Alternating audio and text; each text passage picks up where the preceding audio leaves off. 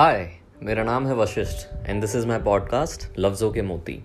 अगर आपको ये पसंद आता है तो इसको लाइक करना और शेयर करना मत भूलिएगा। नाउ एंजॉय द पॉडकास्ट कभी कभार ना कुछ कुछ लोगों को अफसोस होता है कि यार, काश ये बात मैंने उसको कह दी होती, या फिर काश जो मेरे दिल की बात है वो मैंने लिख दी होती, या काश वो वो मैसेज मैंने सेंड कर दिया होता और ड्राफ्ट में ना रखा होता। और वो काश राइट उसमें से जो जो कवि लोग होते हैं, जो शायर लोग होते हैं, उनको ये अफसोस भारी भरकम इसलिए रहता है क्योंकि कहना तो बहुत कुछ चाहते हैं, पर कह नहीं पाते। और फिर फिर जब इमोशंस सिर पार कर जाते हैं, हद पार कर जाते हैं, तब होता है कि यार क्यों नहीं कहा? काश उसको कह दिया होता तो एटलीस्ट वहाँ पे बीज तो पहुँच जाता दैट सीड कभी ना कभी वो समझ जाते और फिर फूल या कांटे जो भी, पर निकलते तो सही, पर वो कहना ही हमने मुनासिब नहीं समझा। क्यों? काश की वो चार पंक्तियाँ जन्म ले लेती मेरी कलम से। काश। काश की वो चार पंक्तियाँ जन्म ले लेती मेरे कलम से। जिन्हें पढ़कर ये सारी नफरतें मोहब्बत करना सीख जाती। जिन्हें पढ़कर ये सारी नफरतें जो हम दोनों के बीच में हैं वो मोहब्बतें करना सीख जाती। काश। काश की वो चार पंक्तियाँ जन्म ले लेती मेरी कलम से। शायद अधूरी होती वो पंक्तियाँ, पर कहानी तो पूरी होती। अब तो कलम भी अधूरी है, कहानी भी, और तुम भी।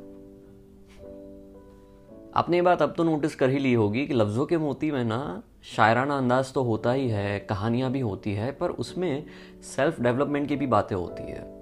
शायरी शायद सैड हो सकती है, पर उसमें से बाहर भी कैसे आया जाए, उसकी भी बातें होती है। तो यहाँ पे मैं शुरुआत वैसे ही करूँगा, पर फिर एक रियलाइजेशन मोड आएगा कि यार, बस, ये गलत है। पर पहले क्या गलत नहीं लगता, उसकी बात करते हैं। वो होता है ना, जब जब इंसान इमोशंस के बहाव में इतना बह जाता है तो उसको पता ही नहीं चलता कि वो कौन सी हद पार कर रहा है या कर रही है। पाने में वो खुद को कितना गवा रहा है या गवा रही है, उसको पता ही नहीं होता है। कुछ ऐसे। मैं उसे रूट कर भी उसे मनाना चाहती हूँ। मैं उसे रूट कर भी उसे मनाना चाहती हूँ। वो बेखबर है मेरे इश्क से। वो बेखबर है मेरे इश्क से, पर मैं हर हाल में बस उसी की होना चाहती हूँ। मैं हर हाल में उसी की होना चाहती हूँ, मैं उसे रूट कर भी मनाना चाहती हूँ। अब इसमें समझ लीजिए कि ये बात यूनिसेक्सुअल है, यानी कि ये लड़का भी लिख सकता है और लड़की भी लिख सकती है। मेरी नज़र में शायद ज़्यादातर लड़के लिखते हैं, मेरी नज़र में। अब देखो, लड़का हो या लड़की कभी कभार ना हम हद पार तो कर ही जाते हैं, किसी को मनाने में, किसी को वापस लाने में या जो भी, कि यार बस वो वो नॉर्मल पना आ जाए, वो बातचीत में ना, वो जो होता है ना कि यार सुबह को मैसेज करो तो अपन पना लगना चाहिए, बस सुबह हुई वैसा लगना चाहिए, या झप्पी मारो तो ऐसा लगे कि रूह मिल गई है, वैसा। और जब वो नहीं होता है ना तो उसको वापस पाने के लिए आप हर चीज़ कर जाते हो। उसमें कभी कभार आप हद पार कर जाते हो। अगर इंसान सही है तो ठीक है। पर अपने अस्तित्व के परे जाके ये सारी चीज़ें करना गलत है। क्योंकि खुदा ना खासा अगर वो इंसान ना माने ना तो आगे जाके आपके उन सारे स्टेप्स पे आप ही को गुस्सा आएगा।